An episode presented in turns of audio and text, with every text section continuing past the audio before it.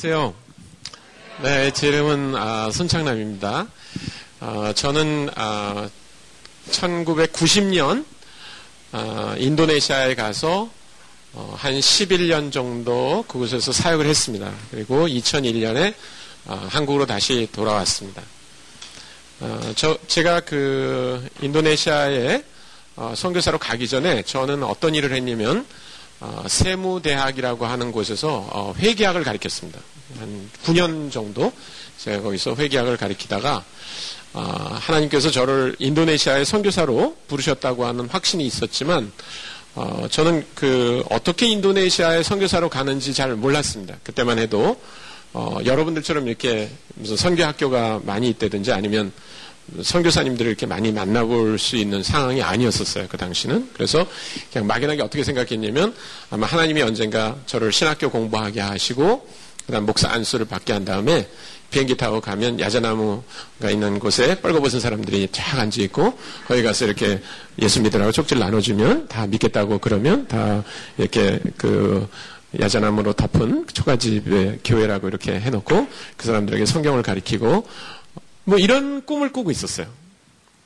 어, 그런데 제가 이제 어, 교수를 한 7년 정도 했을 때 어떤 분이 제가 인도네시아 선교사로 가는 거에 관심 있다는 걸 알고 인도네시아에 미리 가 계신 선교사님 주소를 저한테 줬어요. 그래서 제가 그분에게 편지를 썼습니다. 처음으로. 이제 그분 잘 몰랐어요. 그분도 저를 몰랐죠. 그래서 어떻게 가냐고 제가 이렇게 물어봤어요. 그랬더니 어, 그분이 저한테 답장을 이렇게 썼어요. 인도네시아는 선교사 비자를 주지 않는 나라입니다. 네, 저는 목사인데 여기 와서 비자를 받을 수가 없어서 지금 대학에서 경제학을 가르치고 있습니다. 그렇게 말한 거예요. 그래서 어, 저같이 만약에 회계학을 가르치는 교수라면 여기에 비자 받기 참 좋습니다. 빨리 오십시오. 이렇게 얘기를 한 거예요. 아, 저는 완전히 새로운 눈이 떠진 거예요. 선교에 관해서. 그동안에 저는 그런 어, 식으로 선교제 간다는 생각을 해본 적이 없었습니다. 그래서 이제 OMF라고 하는 단체에 가게 됐는데 제가 OMF로 가게 된 이유가 있었습니다. 그것은 뭐냐면 그, 그 제가 편지를 주고받았던 선교사님이 OMF 선교사였어요. 그 이유밖에 없었습니다. 그래서 그분을 따라서 이 OMF로 이제 가게 됐어요.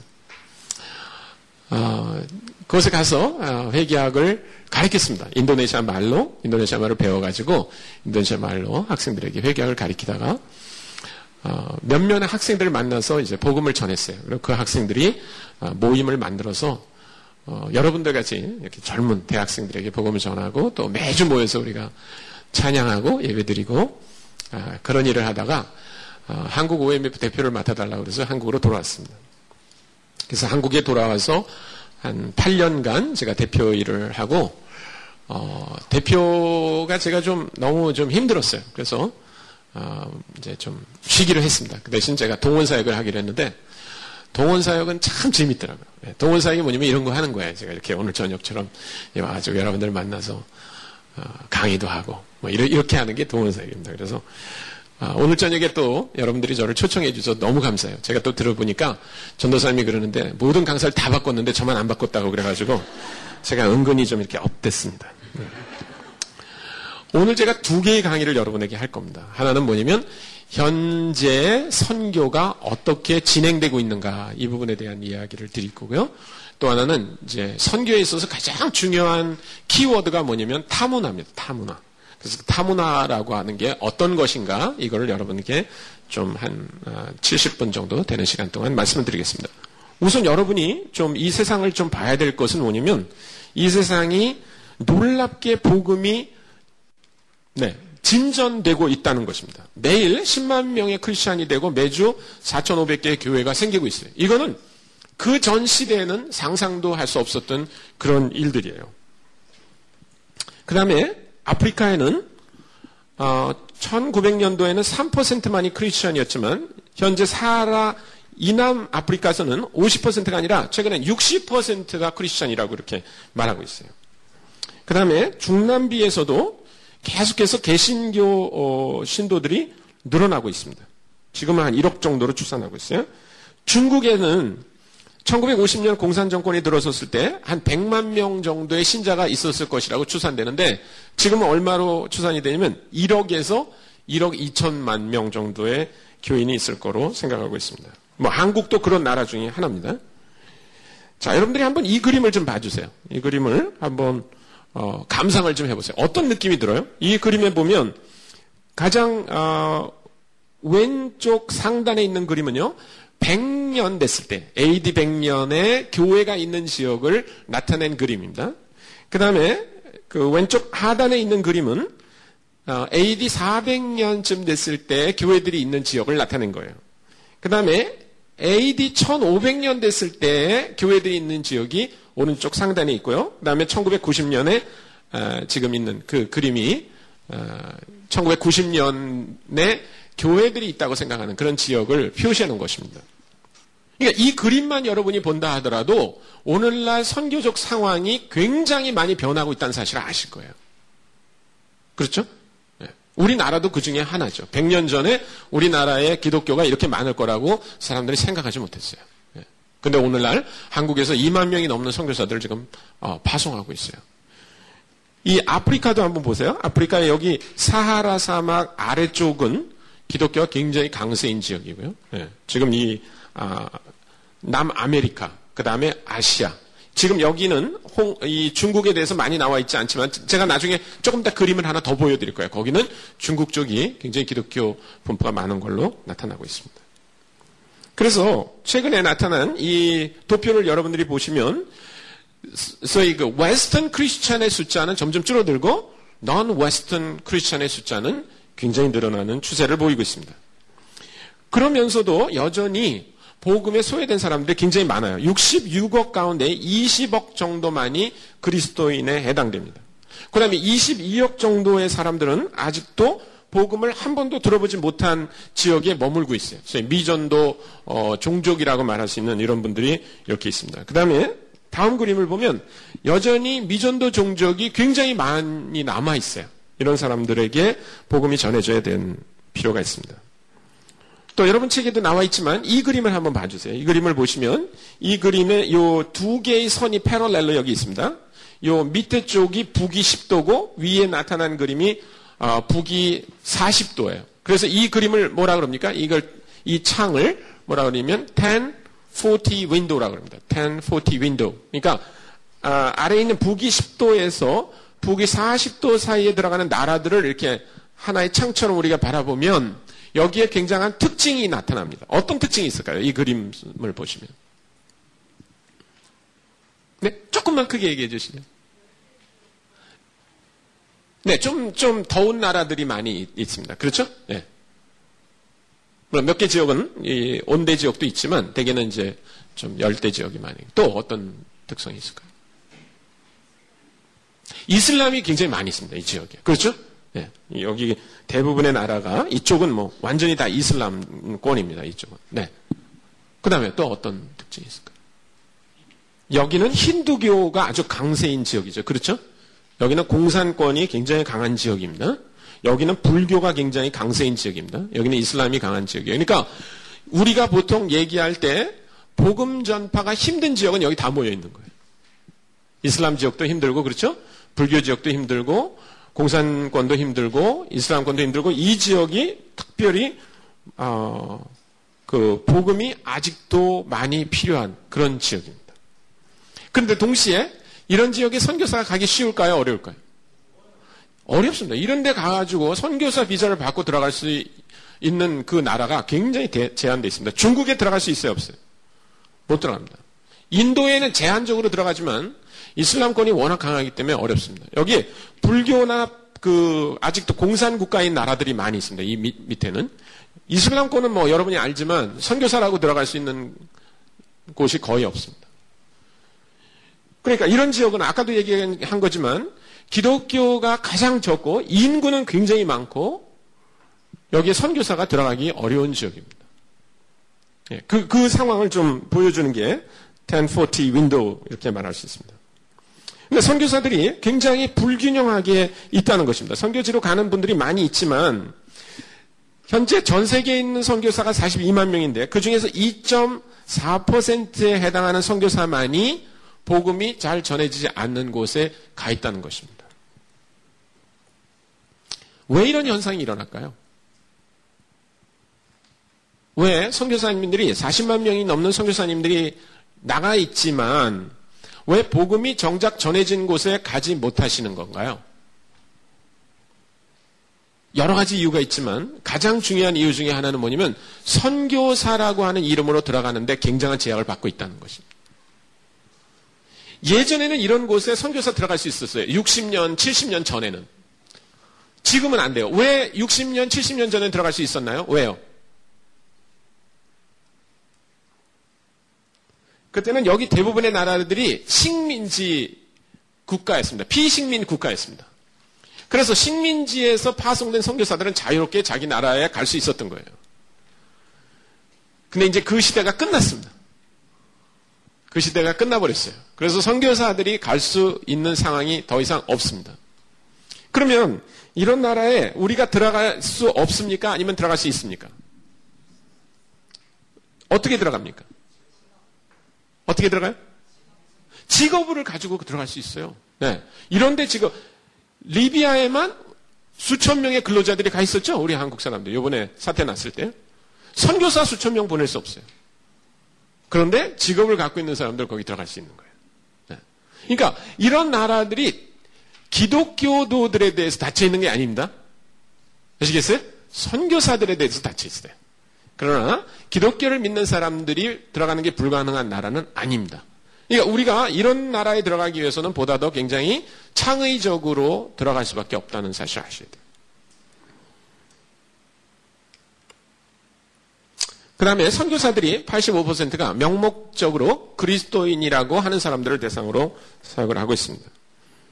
그 다음에 특별히 무슬림 지역에서 사역하는 선교사는 아주 어, 적습니다. 그리고 재정도 마찬가지예요. 아, 아주 조그만 재정만이 미전도 종족 선교에 쓰이고 있습니다. 이 그림을 보면 여러분들이 좀더 어, 분명해질 수 있어요. 이 그림을 한번 봐주세요. 이 그림을 보시면 이 얘기는 뭐냐면요. 이 밑에 크리스찬들이 있는 곳입니다. 여기가 거기에 선교사의 비율을 얘기한 겁니다.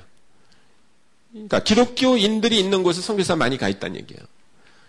여기는 무슬림이 있는 곳에 가서 사역하는 선교사는 요만큼입니다. 여기 보입니까? 여기 파리가 뭐 싸놓고 간 게 아닙니다. 예. 여기 있는데 선교사의 숫자가 너무 조그맣기 때문에 이렇게 보이는 거예요.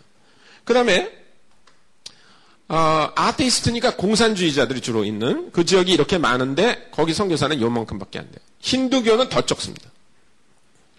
그 다음에 무속신앙을 갖고 있는 나라는 요만큼이고요. 그 다음에 불교는 요만큼.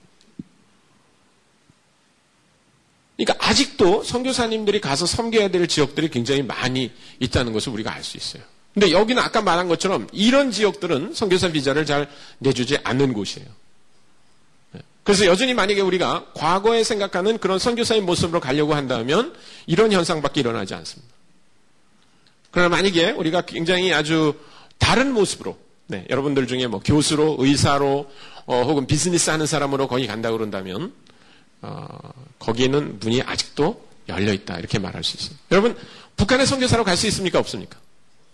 없어요. 불가능해요. 근데 비즈니스 하러 갈 수 있어요 없어요?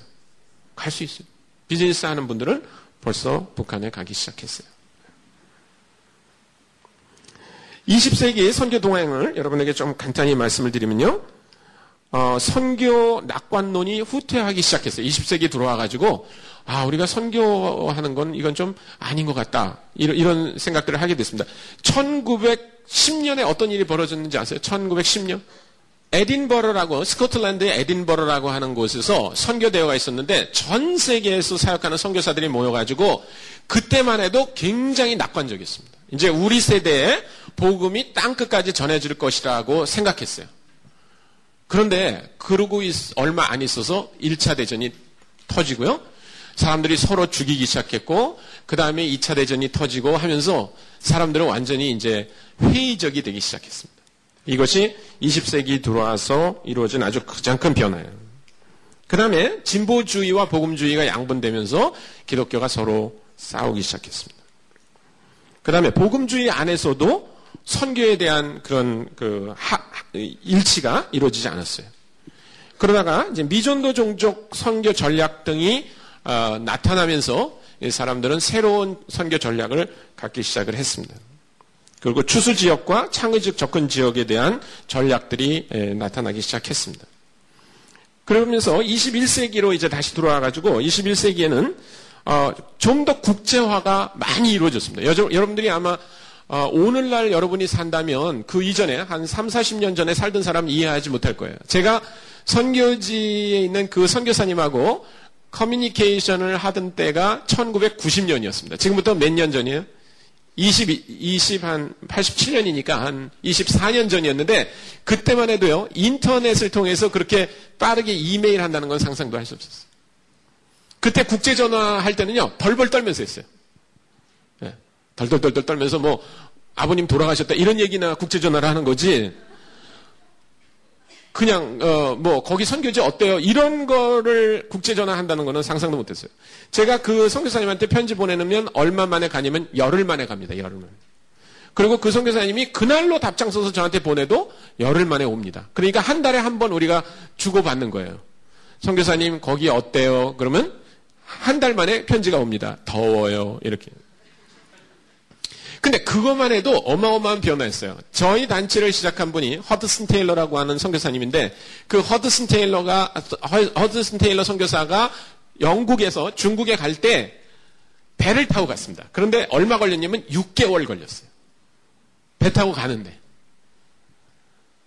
대단하죠? 요즘 제가 젊은이들이 1년 단기 선교 간다 그러면서 울고불고 하는 걸 보면은요, 좀 웃음이 나요, 저는요. 만약에 150년 전에 1년 단기 선교 가는 것처럼 허망한 일이 없어요. 6개월 배 타고 가가지고 거기서 사진 하나 찍고 그 다음날 짐 싸가지고 다시 오면 1년짜리 단기 선교예요, 그게. 근데 오늘날은 무지하게 빨라진 거예요. 네. 여러분, 저, 어, 요즘 그 자기 애인한테, 어, 이게 메시지 보낸 다음에 얼마 만에 받기를 기대합니까? 답장을. 문자 보내고 얼마 만에 답장을 받기를 기대해요. 네? 문자 보내놓고 5분 안에 안 오면 전화하죠. 왜, 왜 씹었어? 이렇게 하죠. 예. 그거는 상상도 할 수 없는 일이에요. 과거에는. 근데 요즘은 완전히 글로벌이에요. 요즘은 각, 저도, 저도 카톡을 하는데 그냥 뭐 미국에 있든 뭐, 뭐 상해에 있든 홍콩에 있든 그냥 그대로 합니다. 카톡을 그냥 합니다. 네. 아, 이, 런 세상이 올 거라고요. 20년 전에 상상도 하지 못했어요, 저희는요.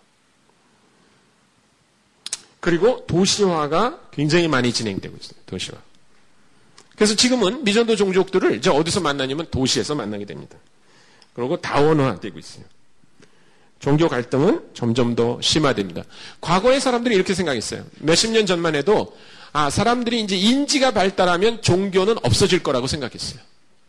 근데 지금은 종교가 더 문제가 되고 있어요.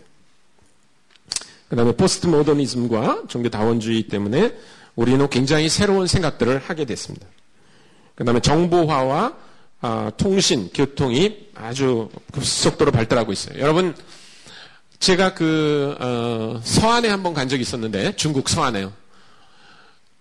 인천공항에서 비행기를 타고 어, 신문을 읽다가 밥 먹으라 그러더라고요. 그래서 밥을 먹었어요. 그리고 신문 드리는 부분을 마저 읽었더니 이제 우리는 곧 서한공항에 도착합니다. 이러더라고요. 여러분, 그 신라시대 해초 스님이 당나라 갈 때 얼마나 오랫동안 갔는지 알, 알겠죠? 이해가 가죠? 몇 달을 가야 되는 곳이에요, 거기가. 서한이라는 데가. 근데 우리 지금 3시간 만에 가는 거예요, 3시간.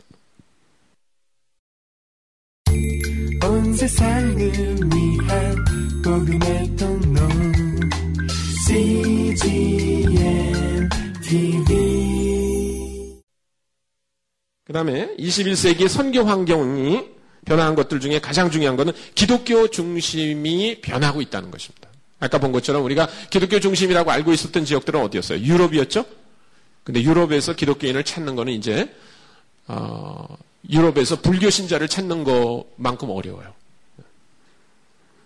그 다음에 선교사를 파송하는 파송 중심지도 변하고 있습니다. 그래서 지금은 선교 파송하는 나라가 있고 선교사를 받아들이는 나라가 따로 있다고 생각하지 않습니다. 오늘날은. 그것을 뭐라고 얘기하냐면 from everywhere to everywhere 그렇게 말하고 있어요. from everywhere to everywhere. 그래서 우리가 어, 한국이 선교사 파송 국가다 이렇게 말할 때 굉장히 조심해야 됩니다. 네. from everywhere to everywhere. 예. 그 다음에 다국적 선교 단체가 출연했어요. 그래서 이제는 한 나라 사람만이 선교하는 게 아니라 여러 사람들이 모여서 선교하는 단체들이 많아지기 시작했습니다. 그리고 아, 지역교회 선교 역할이 증가하고 있어요. 예전에는 선교 훈련을 이런 선교 훈련을 어디서 했냐? OMF, 인터서브, 웩 이런 데서 다 했어요. 예, 저희는요 몇 년 전부터 이제 어, 우리 OMF는 선교 훈련 안 합니다. 그냥 여러분들처럼 이렇게 선교 훈련 하는데 강사로 초대하면 오기로 했어요. 왜냐면 우리가 해봐야 별로 안 와요. 근데 지역교회에서 하면 더 많이 할 수 있어요. 우리, 우리가 어, 한 20년 전에 선교 훈련 할 때 몇 명 왔냐면 한 15명 내지 20명 오면 많이 왔어요. 근데 지금 여러분이 여기만 해도 100명이 앉아 계시잖아요. 그러니까 제가 여러분들 중에 일부를 저희 단체 오라고 하는 게 나을까요? 아니면 제가 오는 게 나을까요? 제가 오는 게 나아요. 그렇게 해서 이제는 굉장한 변화들이 일어나고 있습니다. 기독교의 확산도 마찬가지예요. 여러분들이 제가 이, 이 슬라이드 쇼를 좀 보여드릴 텐데 잘 보십시오. 이게 언제냐면 100년. 그 다음에 요거는 300년 때 기독교가 전파된 거예요. 요거는 400년 때. 요거는 500년 때. 요거는 800년 때. 요거는 1000년 기독교가 이렇게 됐어요. 1200년, 1350년, 1500년, 1600년, 1650년, 1750년, 1850년, 1910년. 1910년이 아까 뭐라고요? 에딘버러 선교대회가 있었을 때요. 이게 지금 어디서 나온 그 자료냐면 그 2010년에 에딘버러 선교대 100주년 기념 행사가 있었어요. 거기 준비위원회가 만든 이 자료를 제가 여러분을 위해서 이렇게 슬라이드 쇼로 다시 만든 겁니다. 딴 데 가서 구경하시기 어렵습니다. 2010년에는 아마 이렇게 됐을 거고요. 2100년이 되면 기독교는 이렇게 될 거라고 생각하고 있습니다. 자, 그러면 이런 그림을 보시면 어떤 생각이 들어요? 아, 주님 오실 때가 가까이 온 것 같다. 이런 생각 들지 않습니까? 모든 나라에 복음이 전파될 거예요. 모든 민족에게 복음이 전파되어야 끝이 오리다. 주님께서 그렇게 말씀하셨어요. 이제 그래서 이거를 말이죠. 다시 한번 아까 얘기한 그 지도들을 가중 평균을 해가지고 지도상의 그 중심을 가상적으로 한번 잡아봤어요. 그러면 이렇게 됩니다. 33년 예수님이 계신 데 여기에요. 여기서부터 기독교가 전파되면서 이렇게 그 중심이 변했습니다. 이렇게. 지금은 중심이 어디로 가고 있냐면 일로 가고 있어요. 그 얘기는 뭐냐면 기독교의 중심이 아프리카 지금 여기라는 게 아니라 이렇게 북반구에서 어느 쪽으로? 남반구로 내려가고 있다고 하는 겁니다. 그래서 그거를 선교적 용어로 뭐라고 하냐면 글로벌 사우스라고 그래요. 글로벌 사우스. 예. 글로벌 사우스. 지금 그 기독교의 중심이 어, 북쪽에서부터 이렇게 남반구로 내려가고 있다는 것입니다. 아까 제가 보여드린 네 개의 지도가 있었죠. 그렇죠? 거기서도 여러분들이 그 어, 사실을 좀 확인할 수 있었죠. 근데 지금 앞에 보여드린 그 지도들을 가중 평균을 해버리면 중심이 지금 이렇게 변하고 있다는 것입니다. 그래서 오늘 우리 한국 교회를 향한 그 어떤 선교적 그, 어, 책무가 있다는 것입니다. 여러분들 그것을 충분히 이해하시기를 좀 바랍니다. 그래서 우리에게 발상의 전환이 필요해요. 우리, 우리가 생각하는 미전도 종족이 우리가 아, 거기 있을 것이라고 하는 생각하는 곳과 다를 수 있다는 것입니다. 많은 도시에 어, 이 미전도 종족들이 와 있어요. 그 다음에 어, 지금 이주 노동자들이나 유학생들의 그 변화가 굉장합니다. 여러분들이 어, 우리나라에 지금 이주 노동자가 얼마나 와 있는지 아세요? 130만 명이에요. 유학생은 얼마나 되는지 아세요? 10만 명이 넘는 걸로 알고 있어요. 제가 작년, 어, 재작년 여름에 그 우리 교회 분들하고 이제 농촌 봉사를 갔는데 어디로 갔냐면 이 충청남도하고 전라북도 경기에 있는 어떤 마을에 갔어요. 거기 마을에 한 70가구쯤 살아요. 근데 거기 외국에서 온 며느리가 16명이 있었어요. 깜짝 놀랐어요. 70 가구 중에 외국 며느리가 그 필리핀에서 온 사람, 베트남에서 온 사람, 심지어 인도네시아에서 온 사람 16명. 우리나라가 이제 아마 20년 후가 되면 이 이주 노동자의 숫자가 지금 130만에서 한 300만 명쯤 될 거라고 그렇게 생각하고 있어요. 여러분들이 이 사람들에게 복음을 전하는 것만 해도 어마어마한 일입니다. 사실. 이런 변화들이 일어나고 있어요. 그 다음에 선교사라고 하는 타이틀을 갖지 않은 사람들이 선교사로 이제 가기 시작을 했어요. 제가 어디 가잖아요. 어느 교회 가서 설교하거나 그러면 다 제가 목사인 줄 알아요. 근데 제가 목사같이 생겼습니까? 저는 신학을 공부하지 않았습니다. 저는 목사 안수를 받지 않았어요.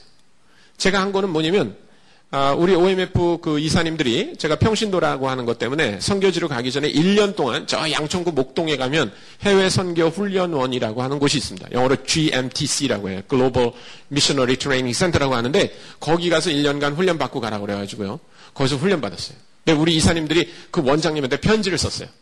뭐라고 썼냐면 이 사람은 신학을 안 했으니까 신학 공부를 더 시키십시오. 이렇게 보냈어요. 그래서 이 원장님이 아주 또 고, 고지식한 분이에요. 그래서 이분이 나한테 이만큼 책을 줬어요. 신학책을. 그걸 다 공부해야 된다고 그래가지고 제가 딴 데는 큰 군데도 가지 않고 심지어는 우리 교회가 수원인데 수원도 안 가고 그 밑에 있는 개척교회 가가지고 주일날 돌아와가지고 공부하고 그랬습니다. 그렇게 하고 갔어요. 근데 사람들이 제가 신학한 줄 알아요. 그래서 막 축도 손창남 목사 이렇게 써놔요. 그래서 내가 미친 척하고 가서 해볼까 이런 생각도 하는데 예, 제가 저희 교회를 생각해서 그렇게 하지 않습니다. 근데 물어와요, 저한테. 어디서 신학했습니까? 그럼 제가 야매로 했다 그럽니다. 그래서 지금은 평신도 전문인 선교사들이 굉장히 많이 필요해요. 그러니까 여러분들이 지금 선교지를 간다고 생각하실 때 아주 당연히 아 그럼 나는 신학하고 목사가 돼서 가야 되겠다 그렇게 생각하지 않으셔도 된다는 거예요. 오히려 오히려 지금 여러분들이 하고 있는 전공을 잘 살려서 그 부분에 전문인이 됐을 때 선교지에 갈 수 있는 확률이 더 많아져요. 물론 물론 그렇다고 해가지고 여러분들이 무슨 훈련도 안 받고 뭐 성경에 대한 지식도 없이 그렇게 가라는 얘기가 아니에요. 그건 그것대로 여러분들이 아, 직업을 갖고 있으면서 어떻게 사역을 할 것인가를 배워서 가야 됩니다. 네. 그러나 여러분들이 그 평신도 전문인으로서 갈 수 있는 길이 더 많이 열려 있다는 사실을 아셔야 돼요. 또 비거주 선교사라는 게 있어요. 비거주 선교사는 뭐냐면 거기에 옛날처럼 가서 살면서 할 필요가 없이 한국에 살면서 때때로 이렇게 들어가서 사역을 할 수 있다는 것입니다. 그것이 훨씬 더 효과적일 수 있어요.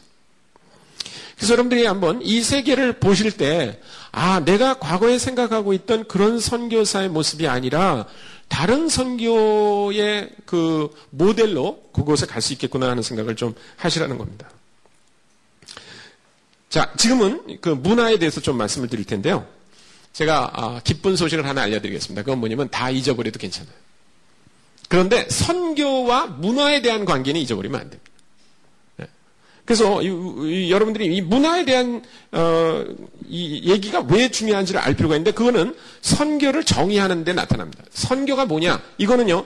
타문화에서 그리스도를 증거하는 것이다. 이렇게 되게 정의하기 때문에 여러분 그리스도를 증거하는 것은 자문화에서 할 수 있습니까? 없습니까? 할 수 있어요. 타문화에서도 할 수 있어요. 그런데 자문화에서 하는 것을 굳이 선교라고 하지 않는다는 거예요. 어떤 분들이 이렇게 생각합니다. 선교란 해외에서 하는 것이다. 이렇게 생각해요. 근데 그 말이 꼭 맞는 말은 아닙니다. 자, 어떤 분이 비행기를 타고 브라질에 갔어요. 그런데 거기 가니까 한국 분들이 수천 명이 계신 거예요. 그래서 그분들에게 복음을 전했어요. 한국말로 했겠죠, 당연히. 근데 이분들이 성경을 가르쳐 달라고 그래서 모아가지고 또 성경을 한국말로 가르쳐 줬습니다. 그러더니 교회를 만들자고 그래서 교회를 만들었어요. 그래서 어, 교회가 계속 부흥하고 있습니다. 교회가 뭐 몇십 명이 되더니 몇백 명이 되더니 그렇게 됐어요.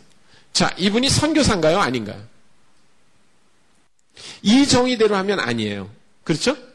그분이 해외에 나가 계시긴 하지만 거기가 해외라 하더라도 자문화예요, 자문화. 그렇죠? 타문화가 아니에요. 그런데 한번 이렇게 생각해 봅시다. 자, 여기서 조금 저쪽으로 가면 어, 양평이 나와요, 양평. 예? 근데 그 양평에 공장이 있는데 그 공장에 인도네시아 근로자들이 50명이 있어요. 여러분이 그 우연한 기회에 거기 가서 보니까 이 인도네시아 사람들이 예수님을 잘 몰라요. 그런데 전하려고 하니까 이분들이 한국말을 몰라요.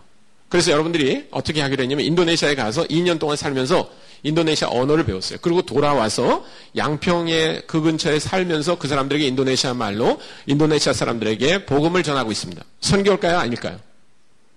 선교예요.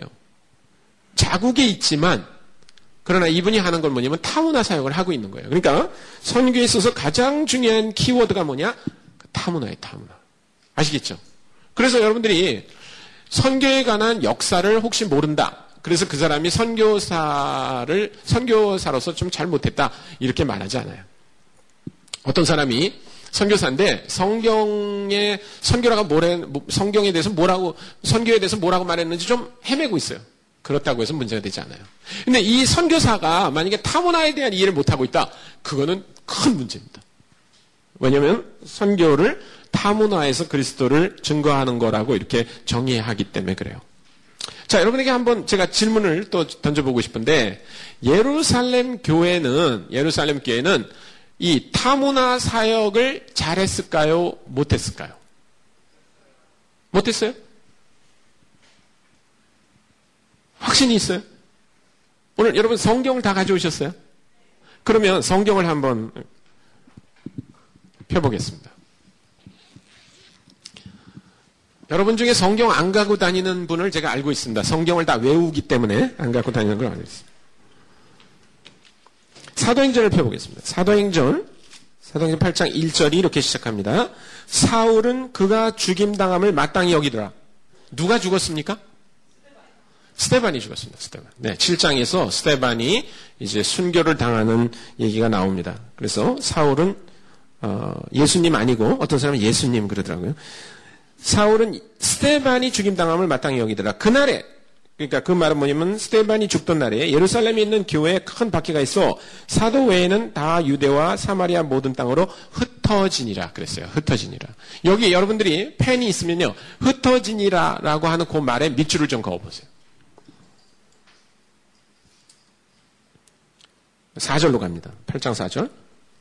그 흩어진 사람들이 두루 다니며 복음의 말씀을 전했어요. 이 아까 지금 그 흩어진 사람들이에요. 네. 스테반이 죽게 되고 그것 때문에 핍박이 생겨서 예루살렘에 있는 성도들이 흩어져 갔다고 말했습니다. 그 사람들이 5절입니다. 빌립이 사마리아 성에 내려가 그리스도를 백성에게 전파하니. 빌립이 어디 갔다고요? 사마리아 성으로 내려갔습니다. 그리고 누구에게 복음을 전했겠어요? 사마리아 사람들에게 전한 거예요. 근데 뭐, 누구를 전했다고 그랬어요? 5절에 보면 그리스도를 전했다고 돼 있어요. 그리스도에다 밑줄을 그었어요. 그러니까 여러분이 적어도 세 군데에 밑줄을 그었어요. 하나는 뭐냐면 흩어진 사람들. 그 다음에 사마리아. 그 다음에 그리스도. 이렇게 전해. 저, 저, 어, 그, 그 밑에다가 밑줄을 그은 겁니다. 자, 그대로 놔두고 11장으로 갑니다. 11장 19절입니다. 거기 보면 그때 스테반의 일로 일어난 환란으로 말미암아 흩어진 자들이 여기 흩어진 자들의 밑줄을 준 거거든요. 그러니까 지금 이 흩어진 사람들이 뭐 때문에 흩어졌다고요?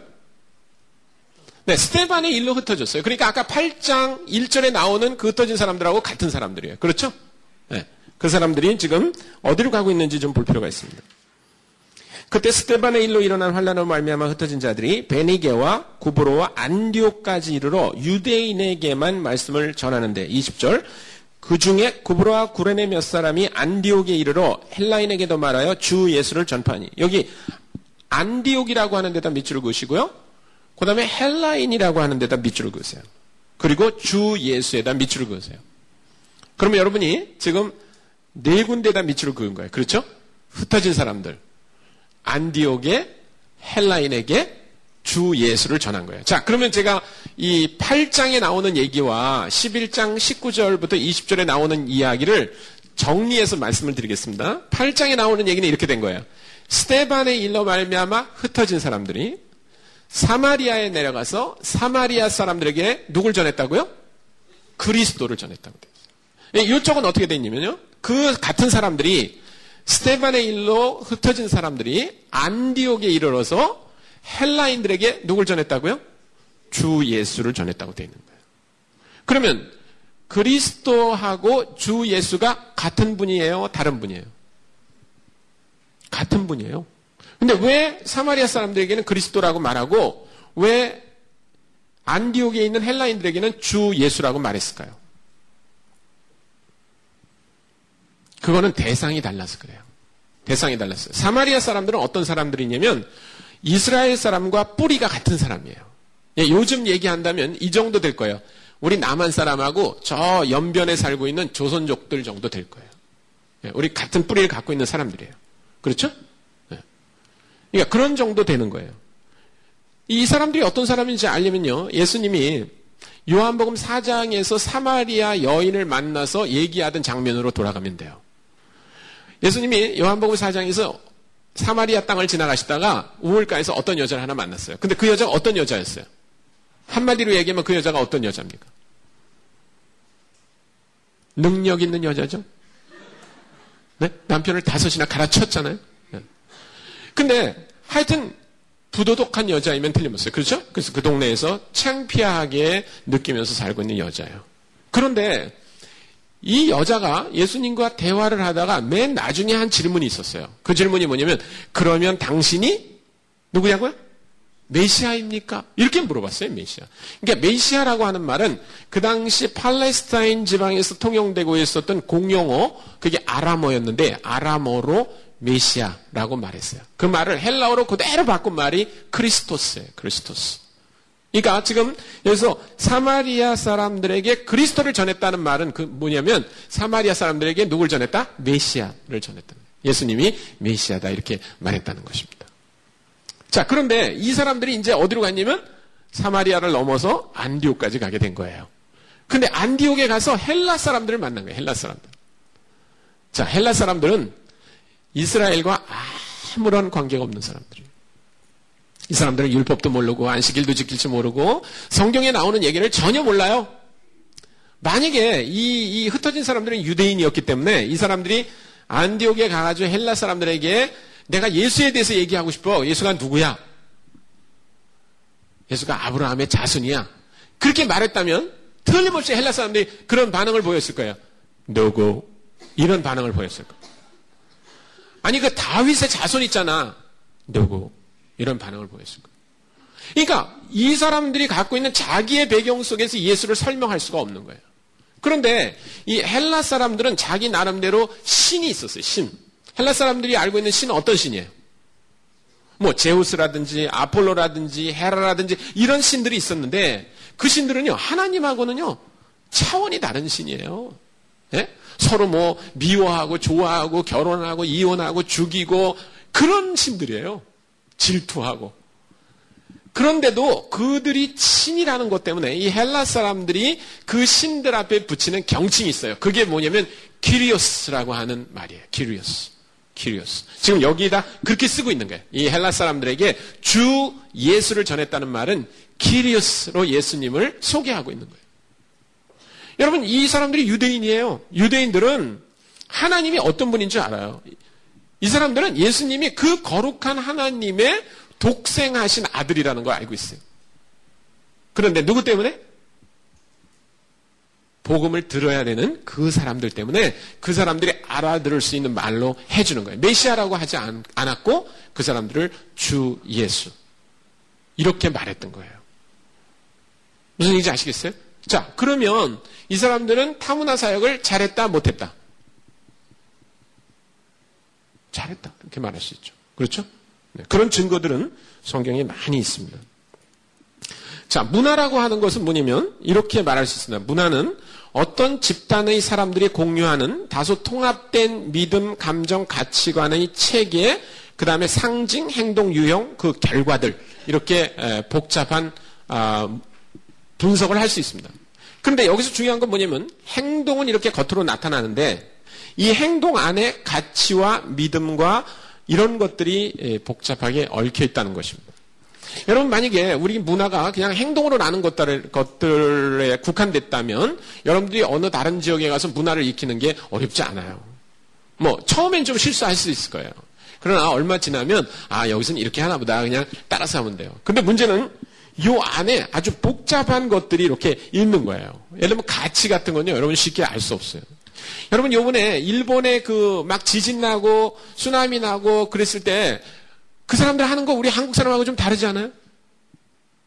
거기서 뭐라고 그랬어요? 사람들이 어, 당신네 그 식구 죽은 거 살피지 말고 다 대피소로 가세요. 그러니까 그 사람들이 다 대피소로 갔잖아요. 우리나라 사람 대피소로 가라 그러면 가겠어요? 안 가겠어요? 그러니까 일본 사람의 가치는 뭐냐면 질서예요. 질서. 이 사람들에게 가치는 질서예요. 우리는 질서가 중요한 게 아니라 핏줄. 이게 더 중요한 거예요. 우리나라 사람들이요, 서양 사람들과 다른 가치가 있어요. 서양 사람 죽었다 깨어나도 이해할 수 없는 가치가 있어요. 그게 뭔지 아세요? 나이예요, 나이. 여러분 그룹에서도 한 살 어린 사람이 야 그러면 기분이 어때요? 어 저런 싸가지 막 이렇게 나오죠. 근데 그런 반응을 서양 사람은 이해할 수 없어요. 제가 인도네시아에 갔는데 같은 대학의 OMF 선교사님이 한 분이 있었어요. 그분은 호주에서 온 싱글 선교사님이었는데 여자분이었는데 제가 우연히 그분 나이를 알게 됐어요. 우리 어머니하고 동갑이에요. 근데 그분이 이름이 앤젤라 호프입니다. 앤젤라 호프. 그래서 제가 어, 그분이 이제 그 시, 어, 심리학 박사였기 때문에 제가 성만 따서 이렇게 말했습니다. 닥터 호프 이렇게 불렀어요. 그러니까 저한테 절대 나를 그렇게 부르지 말라고. 나를 그냥 앤젤라 이렇게 불러달래요. 앤젤라가 이름인데 아니 제가 우리나라에서 우리 어머니 친구한테 가서 야 경자야 그러면 어떤 일이 벌어집니까? 네? 그냥 몇 대 맞고 끝나면 다행인 거예요. 네. 근데 왜 그분이 저한테 자기를 앤젤라라고 불러달라고 그랬냐면 이분은 젊어지고 싶은 거예요.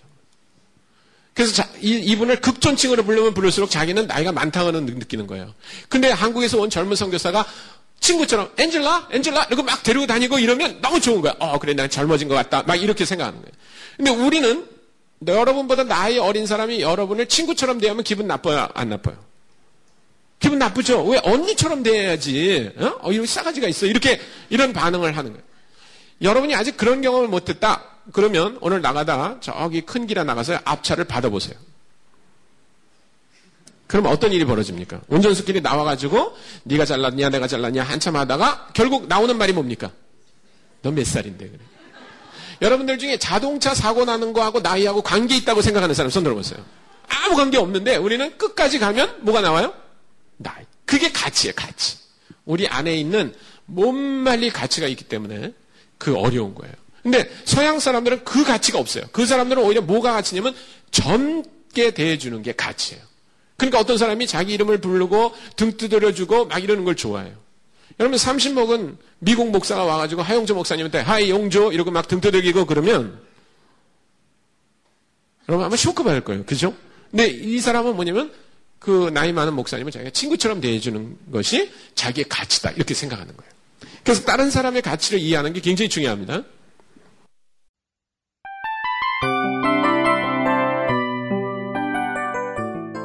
이 프로그램은 청취자 여러분의 소중한 후원으로 제작됩니다.